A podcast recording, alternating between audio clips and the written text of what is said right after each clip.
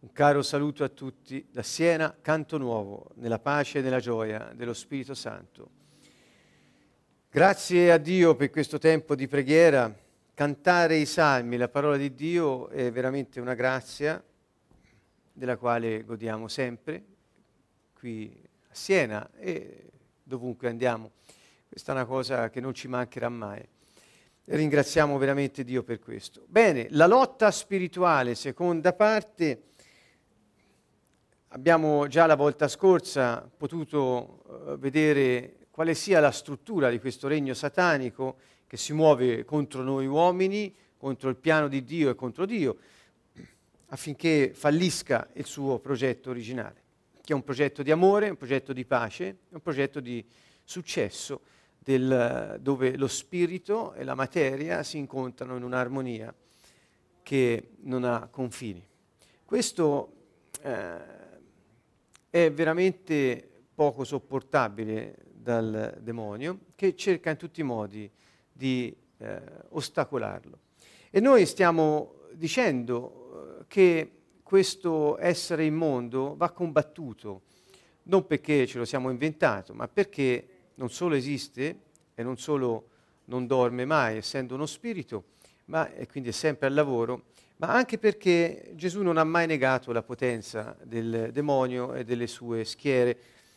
Ci ha dato una potenza superiore e ci ha detto di esercitarla.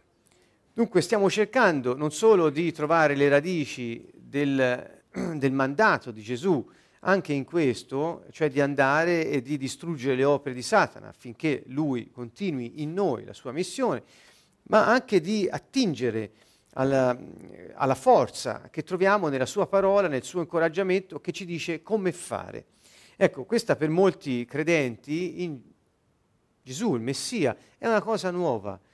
La, il combattimento spirituale, e non stiamo parlando solo del combattimento con la nostra carne, ovviamente, che è una cosa presupposto, diciamo, di questo, ma di quel combattimento verso gli spiriti maligni che cercano in tutti i modi di stuzzicare la nostra carne, di sfruttarla a loro favore per far fallire il piano di Dio e poter costruire una pista falsa, finta, inventata, inesistente, che però spesso percorriamo. Dunque questa azione, secondo noi, è veramente fondamentale, distrugge le opere che compie. Lui è il padre della menzogna e quindi nella verità noi sappiamo che cosa fare. Ecco, vorrei proprio invitare tutti quanti a cercare di sintonizzarsi non certo con noi, ma con la parola di Dio che noi stiamo cercando di porgere nel modo più semplice possibile, quello che ci è dato, e, e di eh, suscitare in tutti coloro che sono qui o all'ascolto, che ascolteranno questo video, il desiderio di potersi liberare da lacci, catene, impedimenti e di non camminare più su piste inventate, false, che non sono il piano di Dio per noi, il nostro destino. Bene, allora eravamo rimasti ad Efesini 6:12, tra l'altro, che è un brano molto importante. Questa lettera che Paolo scrisse agli Efesini, al capitolo 6, tratta in modo diffuso della battaglia spirituale. E avevamo detto che non è proprio una battaglia, qui è tradotto battaglia perché la maggior parte delle versioni in italiano, io un po' lo dico sempre, queste versioni eh, a volte differiscono e cerchiamo di prendere un po' in qua, un po' in là del testo più comprensibile, più aderente anche a quella che è l'intenzione dell'autore, lo Spirito Santo. E qui dice battaglia, intesa questa lotta a tutto campo, senza esclusione di colpi, non è contro persone che hanno dei corpi, questo sta dicendo, ma contro eh, dei dominatori, contro eh, dei, de, dei governatori, dei governanti, delle potenze, i dominatori di questo mondo di tenebra, questo mondo di tenebra. La volta scorsa non mi soffermai su questo, lo faccio ora. Un mondo di tenebra. Gesù disse che il diavolo è il principe di questo mondo. Nelle, troviamo nelle, nelle, nelle, lettere che eh, il mondo giace sotto il potere del maligno. E, e, e che Gesù andò in giro a guarire e liberare tutti coloro che si trovavano sotto il potere del maligno. Insomma, come si fa ad ignorare questo aspetto? E Paolo dice non ignoratelo appunto e dà istruzioni precise. dice contro gli spiriti del male che abitano nell'aria. Quel secondo cielo, eh, secondo le interpretazioni più diciamo, verosimili, eh, distinguendo il terzo cielo, la dimora di Dio, eh, dal primo cielo, il cielo visibile, atmosfera, ci sarebbe una zona nella quale questi spiriti, è una dimensione diciamo, che fa da cuscinetto per impedire eh, una relazione continua e incessante eh, tra noi e Dio. Dunque il loro intento, molto in breve, è quello di impedirci di avere una relazione continua con Dio, una relazione continua con Dio, intima. Ebbene, eh, questa è la nostra lotta. Ripeto, è senza esclusione di colpi. Se qualcuno pensa che eh, qualche colpo sia proibito, eh, sbaglia, perché è senza esclusione di colpi. E ricordo che noi abbiamo avuto da Gesù il potere di camminare sopra queste forze, queste potenze delle tenebre, di schiacciarle su ogni potenza del nemico, disse Gesù, e ci disse anche, niente potrà farvi alcun male quindi non c'è una potenza superiore a quella che Gesù ha dato ai suoi discepoli, il suo spirito, Dio stesso in loro, in noi, per distruggere le opere del maligno. Continuiamo il, eh, la descrizione nella lettera agli Efesini, è chiamato l'armatura di Dio. Perché?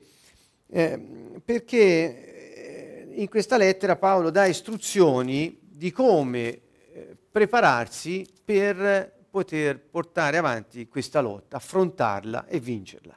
Come si fa a lottare? Eh, lui dice al verso 13, scusate,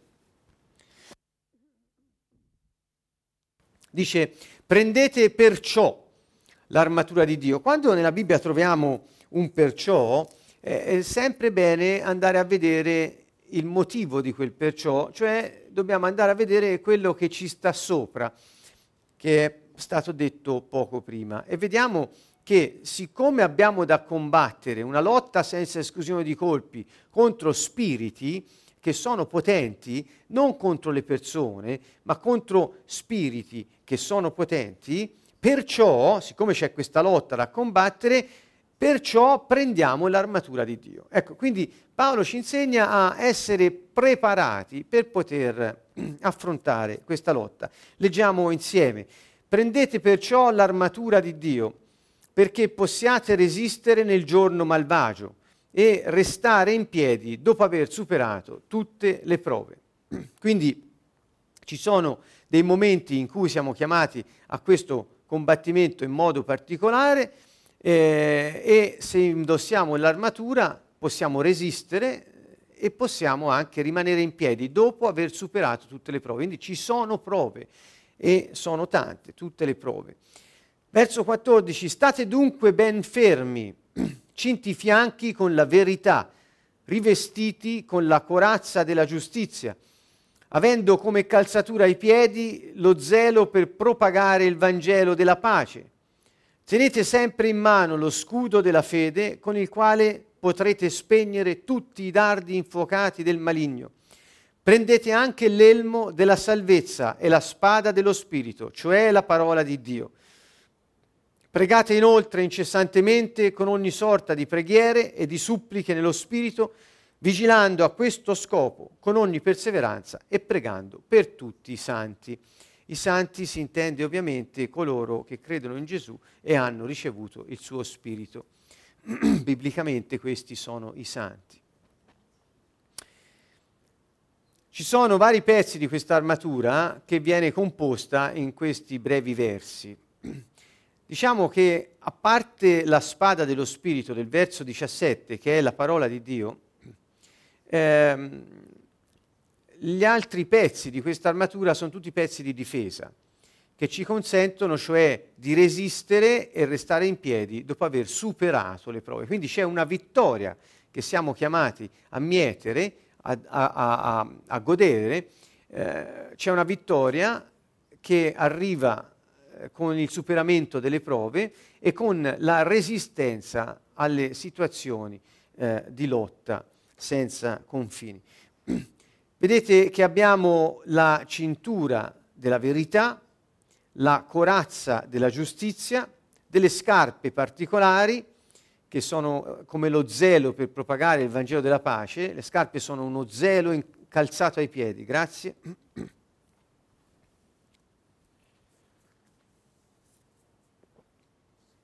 Poi abbiamo lo scudo della fede, l'elmo della salvezza e la spada dello Spirito.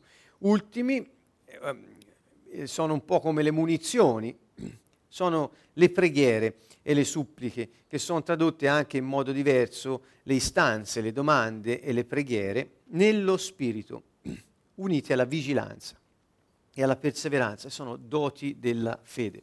Allora, vediamo un po' pezzo per pezzo. Uh, cinti i fianchi con la verità. La cintura da mettere ai fianchi è chiamata verità da Paolo, quindi dice quando lottate contro il maligno mettetevi la verità ai fianchi come una cintura. Molto si è detto sui singoli pezzi della corazza, sicuramente io non dirò niente di nuovo a nessuno, eh, e non è questa la mia intenzione. Il mio desiderio è che invece risentendo la parola di Dio la nostra fiducia sia stimolata e noi possiamo mettere in pratica quello che leggiamo normalmente. Quindi questa cintura da qualcuno, ricordo che una volta Fabrizio disse che poteva essere anche vista come eh, ciò che sorregge la spada, e cioè la parola di Dio va appunto messa come nella cintura che la può sorreggere, cioè la verità che essa porta. Quindi la parola di Dio e la verità che la porta sono due cose che vanno insieme. Ricordo bene questo parallelo che mi piacque molto. Eh, da un punto di vista più, diciamo, mh, mm, così eh, aderente anche a quello che era l'abitudine del tempo e anche eh, riprendendo alcuni passi della scrittura, si trova sempre eh, che le persone che sono invitate all'azione eh, vengono invitate a cingersi i fianchi. Non so se l'avete mai letto nella Bibbia, ci sono vari passi dove eh, c'è un invito, cingiti i fianchi, cinti i fianchi, ehm, agite. Ecco, il cingersi i fianchi che voleva dire? Perché a quei tempi indossavano anche delle vesti piuttosto lunghe che nel momento dell'azione sarebbero state di grande impedimento. Dunque mettersi una cintura ai fianchi serviva per tirarsi sulle vesti lunghe ed essere pronti all'azione. Questa è una cosa che io ovviamente ho sentito da studiosi dei costumi del tempo e che eh, effettivamente ha senso in relazione anche a quello che è scritto da altre parti, cioè laddove la Bibbia ci sprona all'azione spesso usa la frase cinti i fianchi, cingiti i fianchi. Ecco, Dunque, se noi gli impedimenti che possiamo avere li arrotoliamo nella verità che portiamo alla vita per sorreggere, dunque saremo sempre pronti all'azione, non più impediti da ciò che ordinariamente possiamo mettere per vestirci. Questa è un'immagine, ovviamente, che ci riporta alla necessità di ridurre ogni impedimento eh, ehm, che possiamo avere nell'agire a favore del regno di Dio contro il diavolo, nella lotta, ecco, di mettere ogni impedimento, spegnerlo, renderlo vano e inefficace nella verità. Dunque la verità che è ciò che Dio ci ha detto e ci dice, eh, serve a annullare l'impedimento di tutto ciò che ci sta eh, stretto e che ci lega. Quindi la cintura della verità ha un grande senso, non solo ci sorregge, ma proprio serve ad eliminare gli impedimenti. Vuoi eliminare gli impedimenti? Mettiti la verità addosso per poterceli eh, eh, arrotolare dentro, infilare dentro. È molto, eh, è molto viva questa immagine, quindi ci riporta solo a, una, a una, a una cosa anche eh, materiale e del tempo che aveva senso. Rivestiti con la corazza della giustizia. La corazza della giustizia, eh, la corazza in un'armatura era il pezzo che copriva gli organi vitali del torace, quindi il cuore. Quindi la corazza della giustizia intende quel, ehm, eh, quella protezione di metallo duro o comunque eh, impenetrabile o comunque di grande protezione sul cuore.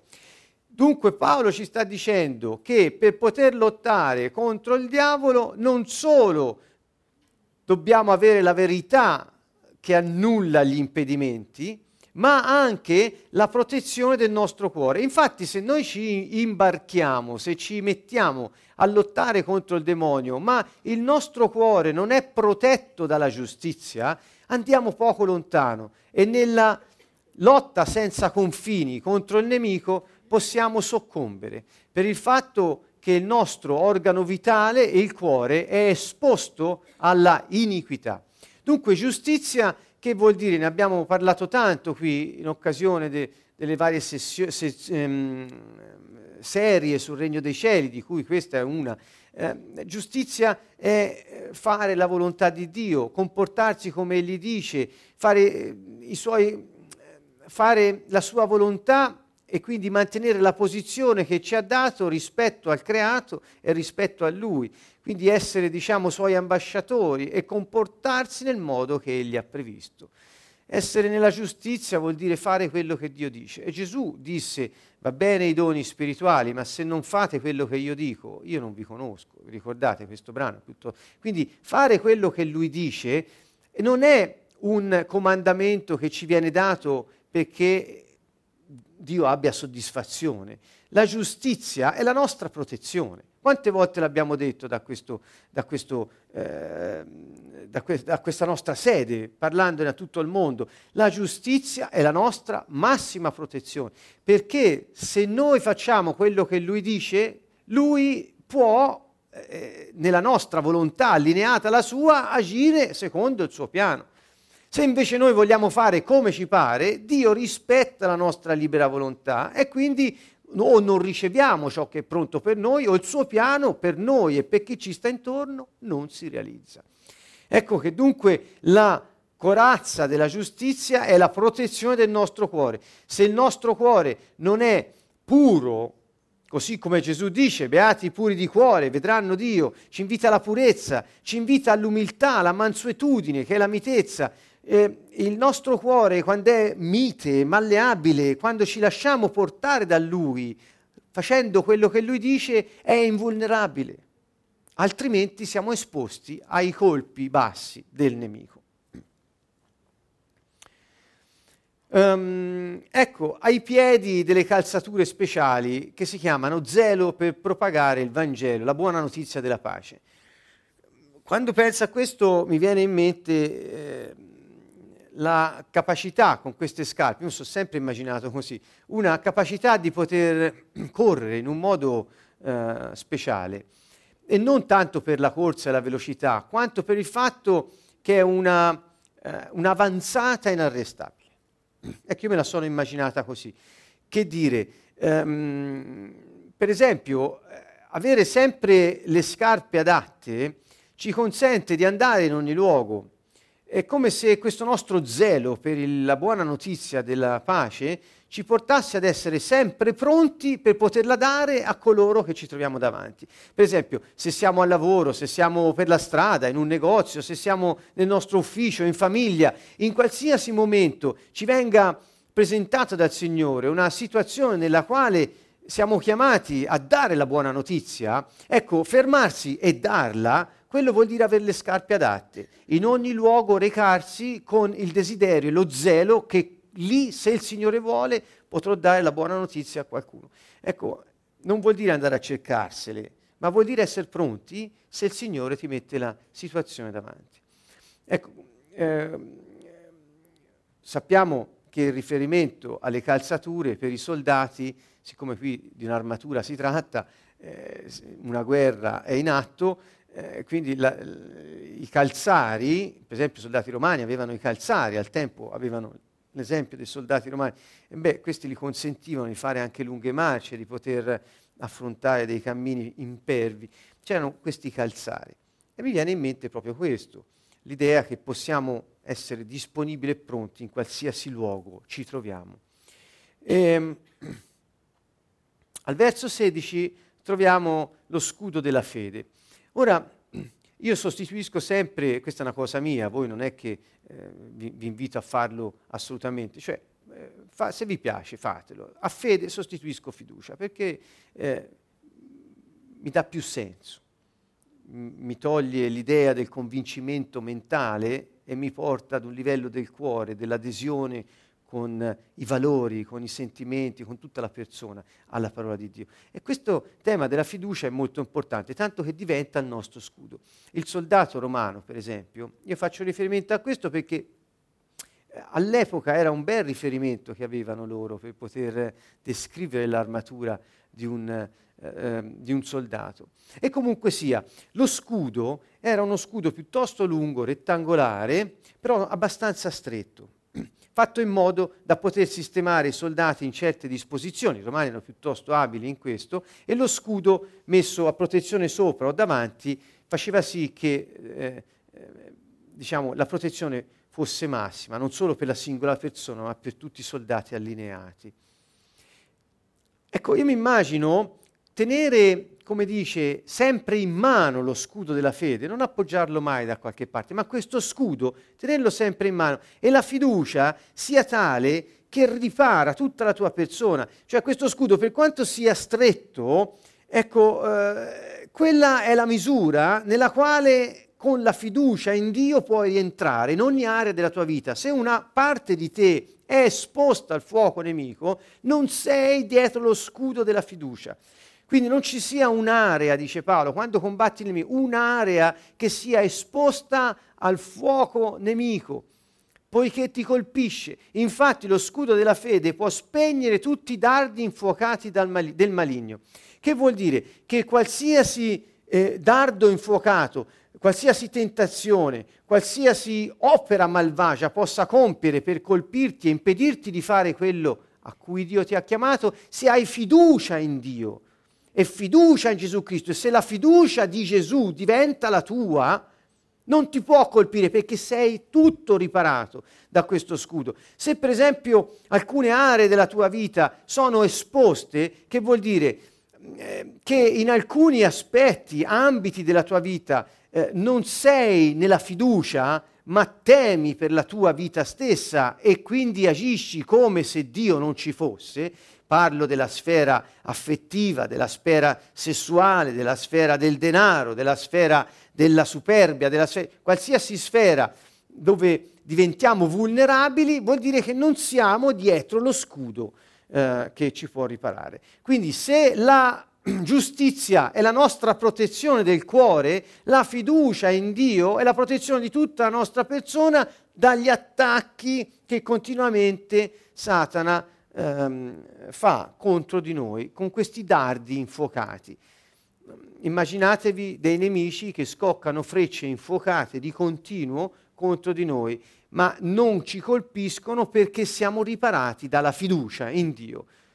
Eh, quanti salmi finiscono dopo che il salmista ha narrato il suo stato d'animo, la sua angoscia, quanti nemici ci sono intorno, Signore dice, ma io confido in te, Signore Adonai, io confido in te, ho fiducia in te, perciò non mi possono toccare.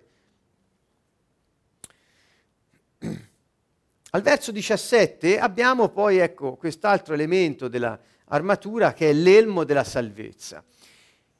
Cari amici, la battaglia più, eh, più cruenta è nella mente delle persone, nella mia come nella vostra, perché la mente è esposta a tutti i venti possibili, eh, spesso viviamo con pensieri eh, e modi di essere, non solo pensieri, veri e propri modi di essere che quindi coinvolgono tutto il nostro modo eh, di eh, vivere le singole situazioni della vita, dai pensieri ai sentimenti, alle decisioni, all'esame della realtà. Ecco, co- tutto questo nostro modo di, di essere passa per i pensieri, per i sentimenti. La mente è sempre al lavoro, la mente non è solo pensiero, è anche sentimento, è volontà, è memoria, è immaginazione, è fantasia. La mente è tutto questo e, e tutto passa da lì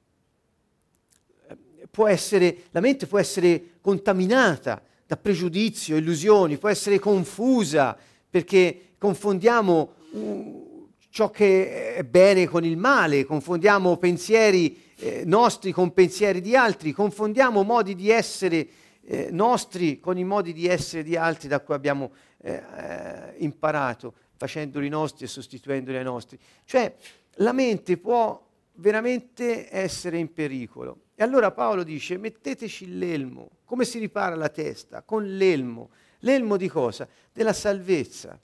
L'elmo della salvezza. Che cosa vuol dire? Vuol dire che eh, i nostri pensieri e anche i nostri sentimenti siano protetti, le nostre decisioni, il modo di pensare, di, di immaginare, di ricordare, sia protetto dalla salvezza o liberazione o redenzione, un po' eh, sono diciamo un po' sinonimi in questo senso. Quindi la, l'opera compiuta dal Signore per mezzo del suo Messia sia ciò che ripara la nostra mente da ogni attacco esterno. Che vuol dire?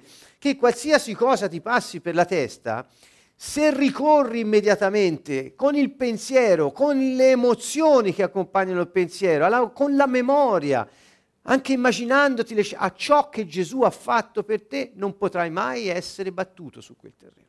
Questo è quello che dice Paolo. Guardate, io vi voglio prendere la lettera ai Filippesi, questa è una new entry per la traduttrice, lo dico è Filippesi 4, eh, al verso 4, anzi, eh, verso 6. Non angustiatevi per nulla. Guardate, tornate al verso 4, anzi, 4, 4. Rallegratevi nel Signore quando? Sempre. Quindi rallegratevi nel Signore. Che vuol dire? Il Signore che ha fatto? Ha compiuto l'opera della salvezza. Rallegratevi in questo, cioè gioite per la salvezza che il Gesù, il Messia, ha ottenuto per tutti noi, perché chi è nella sua salvezza non temerà alcun male, perché Lui è con te. Quindi rallegrati nel Signore. Te lo ripeto ancora, dice, rallegratevi. E poi va, andiamo al verso 6 eh, non angustiatevi per nulla, ma in ogni necessità esponete a Dio le vostre richieste con preghiere, suppliche, ringraziamenti e la pace di Dio che sorpassa ogni intelligenza custodirà i vostri cuori e i vostri pensieri nel Messia Gesù. E poi dice, in conclusione, fratelli, tutto quello che è vero, nobile, giusto, puro, amabile, onorato, quello che è virtù e merita lode, tutto questo sia oggetto dei vostri pensieri. Ecco qui la ricetta che il Signore ci dà nella lettera ai Filippesi. Questo vuol dire mettere l'elmo della salvezza. Abbiamo imparato, credo due, due sessioni fa, eh, ad applicare alla nostra vita il sangue dell'agnello, il sangue del Signore Gesù Cristo.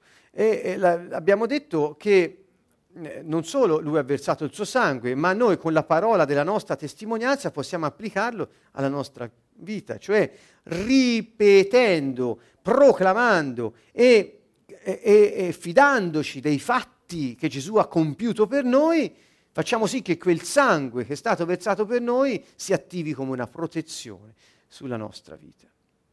Ebbene, è la stessa cosa. L'elmo della salvezza vuol dire che la tua mente, che ripeto è pensieri, sentimenti, emozioni, memoria, immaginazione, fantasia, metteteci quello, quello è protetta da ciò che Gesù ha fatto. E in questo dice rallegratevi sempre, rallegratevi sempre. Ecco, è un modo, anzi è il modo che Paolo ci dice protegge la vostra testa. È un elmo. E ultimo, l'unica parte dell'armatura di natura offensiva, diciamo, è la spada dello Spirito, cioè la parola di Dio.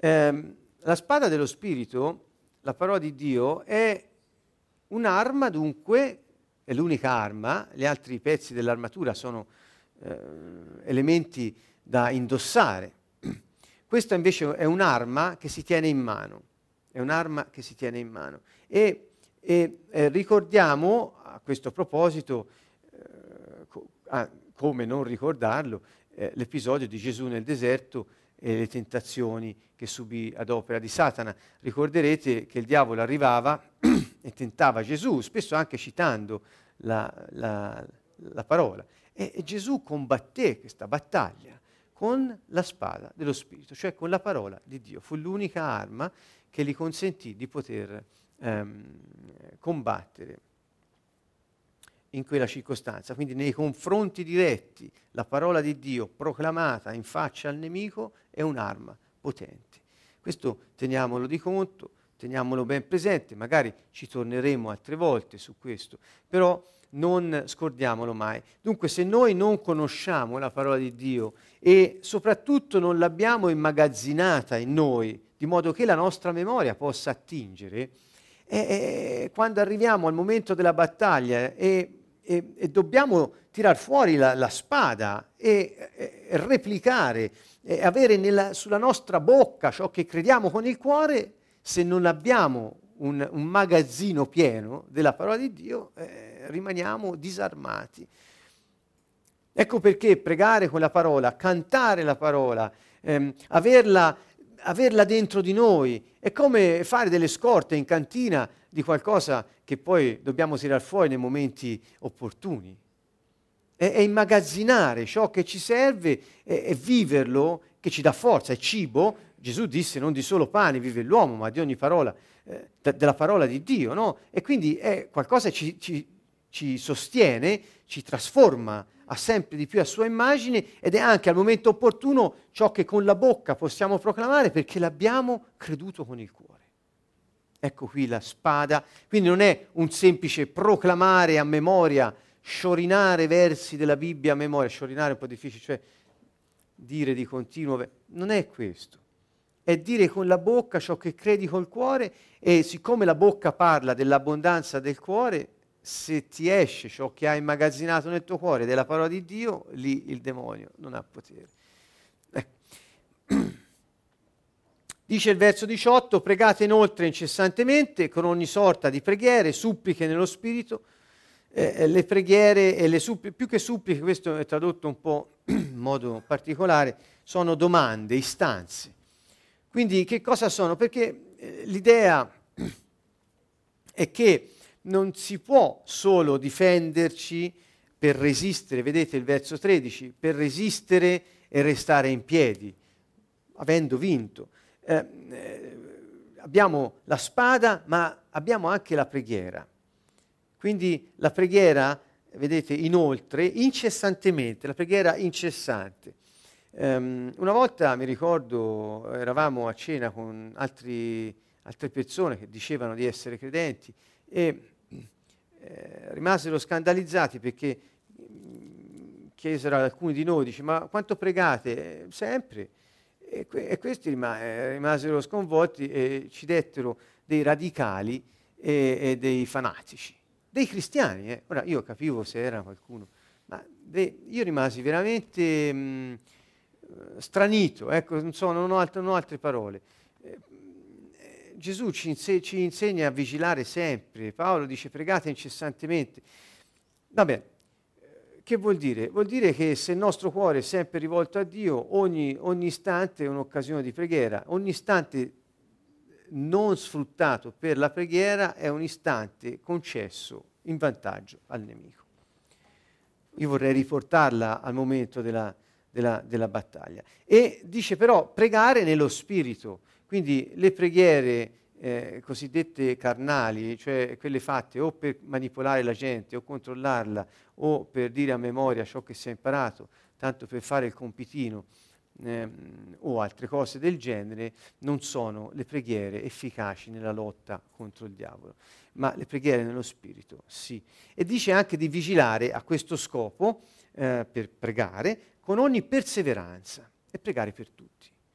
Eh, la perseveranza è una virtù che attiene alla fiducia. Chi ha fiducia nel Signore persevera ehm, nella vigilanza. Bene, quindi questo è...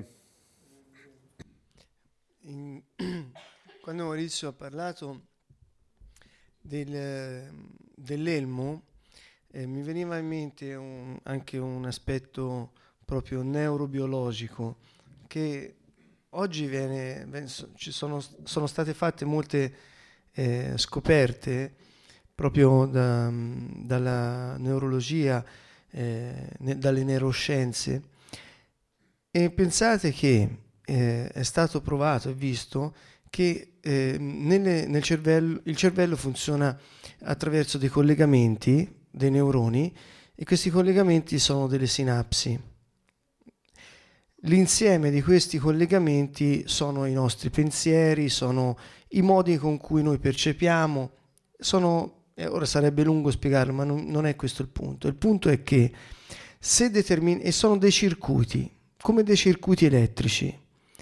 Se questi circuiti non vengono attivati, dopo un po' di tempo avviene quella che è chiamata la potatura, cioè la morte neuronale, che non è una morte cioè, che a noi poi interferisce in modo eh, significativo nel cervello, nel senso perdiamo, ma eh, vuol dire che quel circuito lì, se non viene continuamente riattivato, ad esempio nella percezione, si, mh, avviene nel cervello una potatura, cioè vengono spenti dopo un po' di tempo, dopo parecchio. Se non vengono mai attivati dei circuiti già predisposti, avviene una, questa potatura. Poi dipende quali sono, è complesso, è complicato, però c'è questo meccanismo nella nostra mente.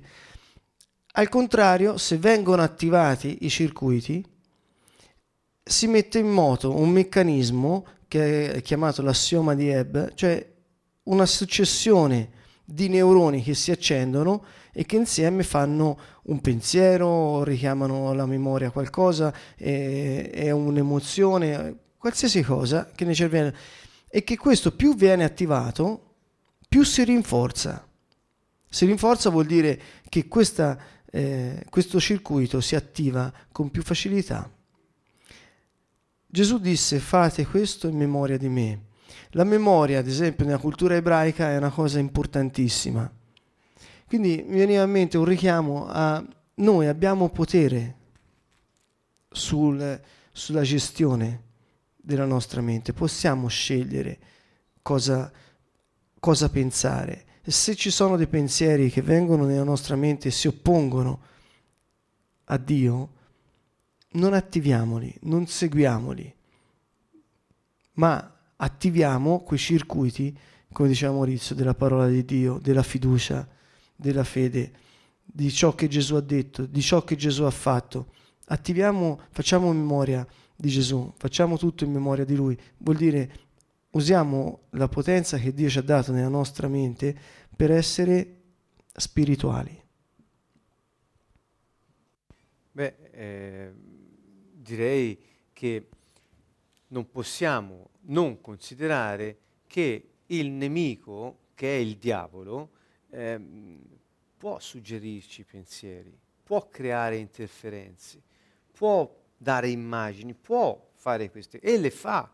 Ora, se noi queste cose le rinforziamo ehm, eh, sviluppandole, per esempio, un pensiero di preoccupazione che ci viene messo eh, eh, e che ci arriva quando nemmeno ci, eh, qualche cosa del genere che succede. E lo sviluppiamo, ci facciamo un bel film dall'inizio alla fine, noi stiamo rinforzando quel primo pensiero. E lo facciamo sempre al negativo, siamo esperti in questo.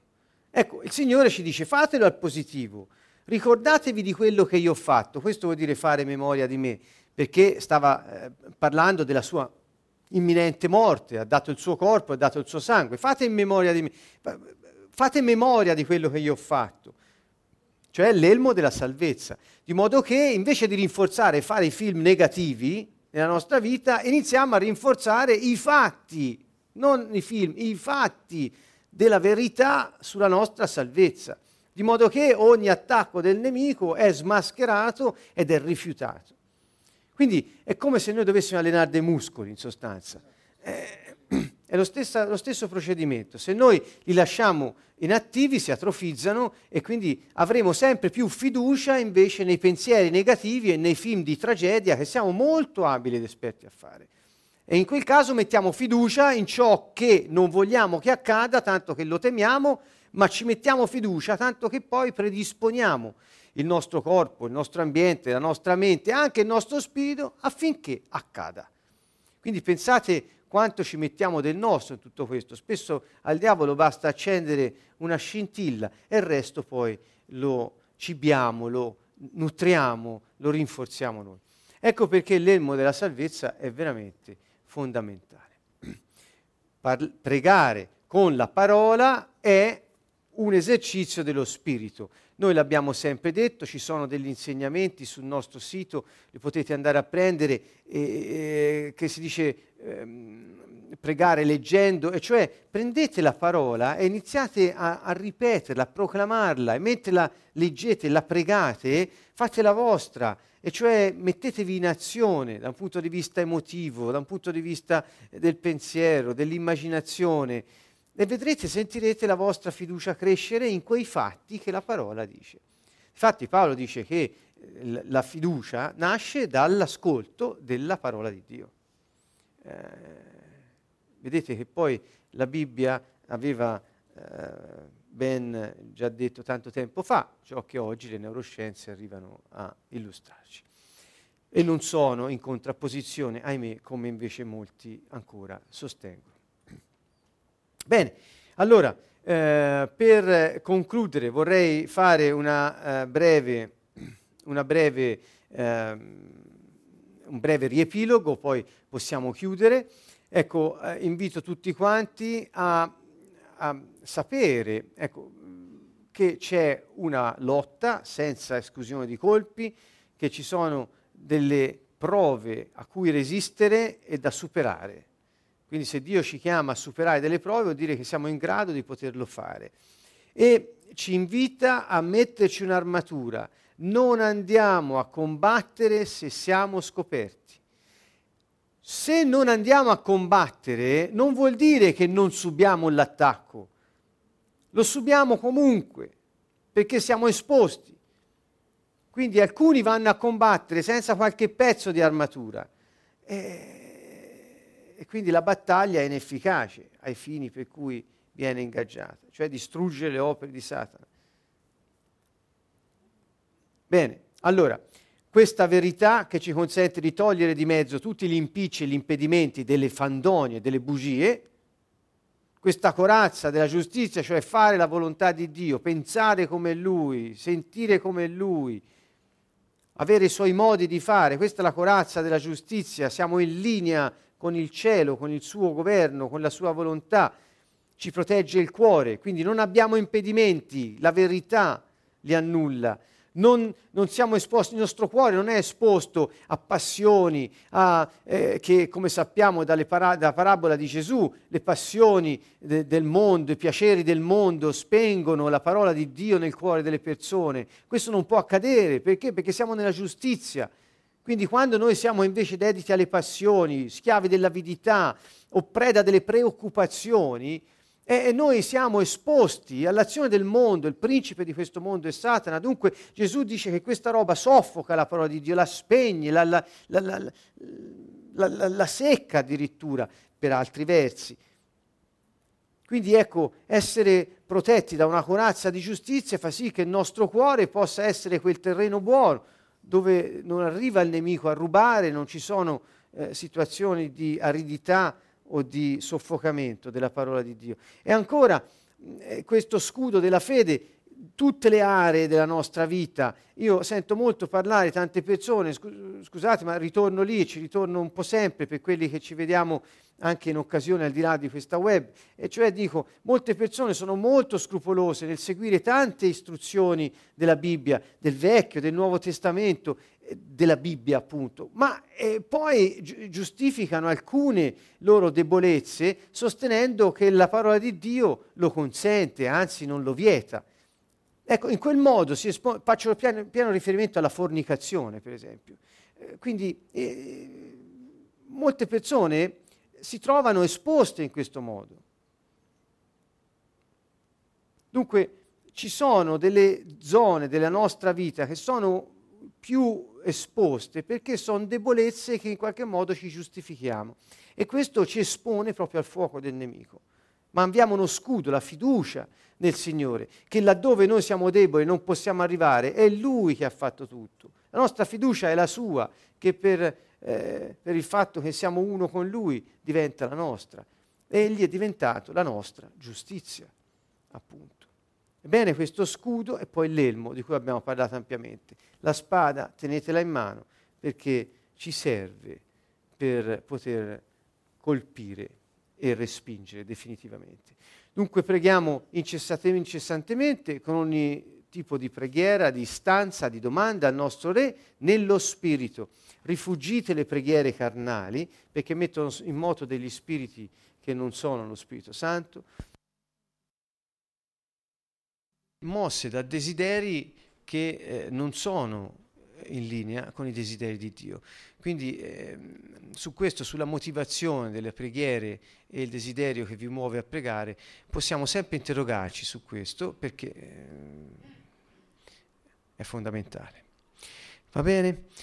Allora, eh, credo che per ora abbiamo esaurito. La volta dopo parleremo di un episodio nel libro di Daniele, capitolo 10, dove capiremo quanto è importante perseverare nella preghiera, questo eh, ultimo verso 18 della lettera agli Efesini, capitolo 6, ce lo dice e ehm, capiremo anche grazie a quello, un episodio del Vecchio Testamento, quanto sia importante comprendere l'incarico che il Signore ha dato ai Suoi, e cioè quello di eh, attivarsi nello Spirito per eh, distruggere le opere del nemico.